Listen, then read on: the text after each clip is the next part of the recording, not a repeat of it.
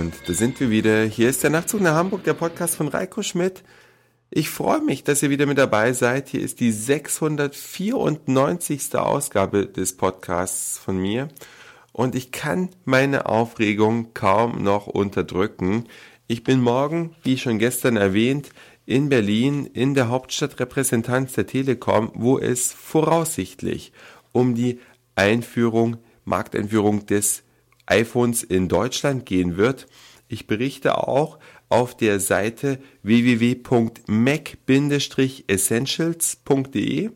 Mac-Fans kennen die Seite vielleicht, alle anderen lernen sie vielleicht noch kennen, quasi als Sonderkorrespondent über dieses Ereignis und ich freue mich vor allem, dass morgen auch Steve Jobs anwesend sein soll. Ich habe es gerade im Internet gelesen, neben dem Telekom-Chef René Obermann den ich überhaupt nicht kenne, aber von dem ich schon einiges im Fernsehen gesehen habe und äh, wo ich denke, der macht vielleicht gar keinen so schlechten Job, werde ich Steve Jobs kennenlernen. Es gibt einige Größen in unserer Gesellschaft oder in unserer Zeit, möchte ich mal sagen, die doch tatsächlich unser Leben in gewisser Weise beeinflusst haben und wenn es durch die digitale Revolution ist. Es ist sicher ein Verdienst auch von Bill Gates, aber auch von Steve Jobs, dass heute jeder einen Computer zu Hause hat oder zumindest jeder, der einen haben möchte, dass wir digitale Technik sehr selbstverständlich benutzen, dass digitale Technik einfach benutzbar ist. Das wiederum ist jetzt eher ein Verdienst von Steve Jobs beziehungsweise seiner Firma, seinem Unternehmen, seinen Entwicklern,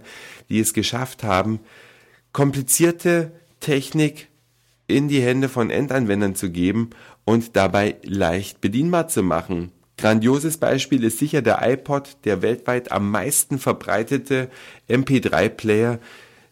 Die machen ja nichts grundsätzlich anders. MP3er gibt's, MP3-Player gibt's von so vielen Herstellern. Und der iPod, der kann vielleicht nicht mal so viel wie so manch andere MP3-Player kann, aber keiner will die anderen Dinge haben. Alle wollen den Original iPod, das schönste Gerät seiner Art auf jeden Fall, das am leichtesten bedienbare noch dazu.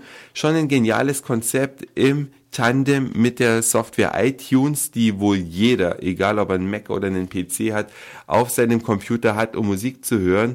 Vielleicht benutzen ein paar auch den Windows Media Player, aber so die große Mehrheit, zumindest meiner Bekannten und Freunde, benutzt iTunes und das sicher nicht ganz ohne Grund. Und wenn man dann einmal die Chance hat, einem solchen Menschen zu begegnen, weiß man gar nicht, was man ihn am liebsten fragen möchte, denn es gibt tausend Sachen, die ich gerne wissen möchte, nicht zu Apple. Denn da denke ich mal, reicht mir das, was ich weiß.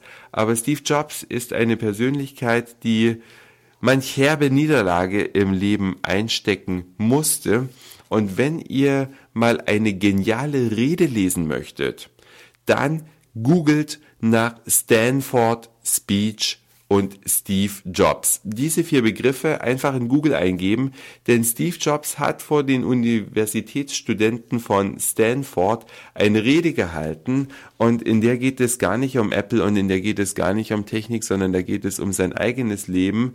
Er musste einen sehr herben Schicksalsschlag verkraften. Welcher das genau ist, könnt ihr gern im Original nachlesen.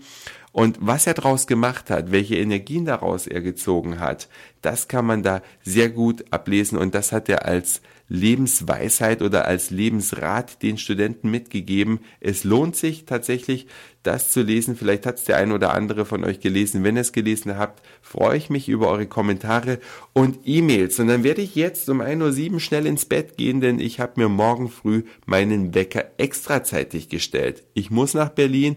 Es sind Baustellen auf der A24 von Hamburg nach Berlin. Ich will auf jeden Fall pünktlich sein, weil ich möchte nicht Mr.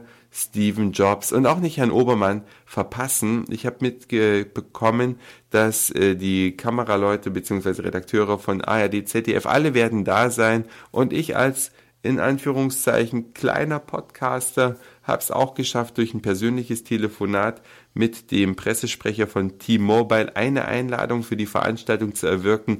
Alle Details für Leute, die es interessiert, findet ihr unter www.mac-essentials.de. Ab morgen Vormittag werde ich mich da melden, beziehungsweise der Mayo, der diesen Blog betreut, wird das mit mir gemeinsam machen und dann werdet ihr es auf jeden Fall live und als erste, noch bevor es in ARD und ZDF zu sehen ist, erfahren, um was es morgen in dieser ja, sagenumwobenen Pressekonferenz geht. Das war's für heute. Dankeschön fürs Zuhören, für den Speicherplatz auf euren Geräten. Ich sag Moin, Mahlzeit oder Guten Abend, je nachdem, wann ihr mich hier gerade gehört habt.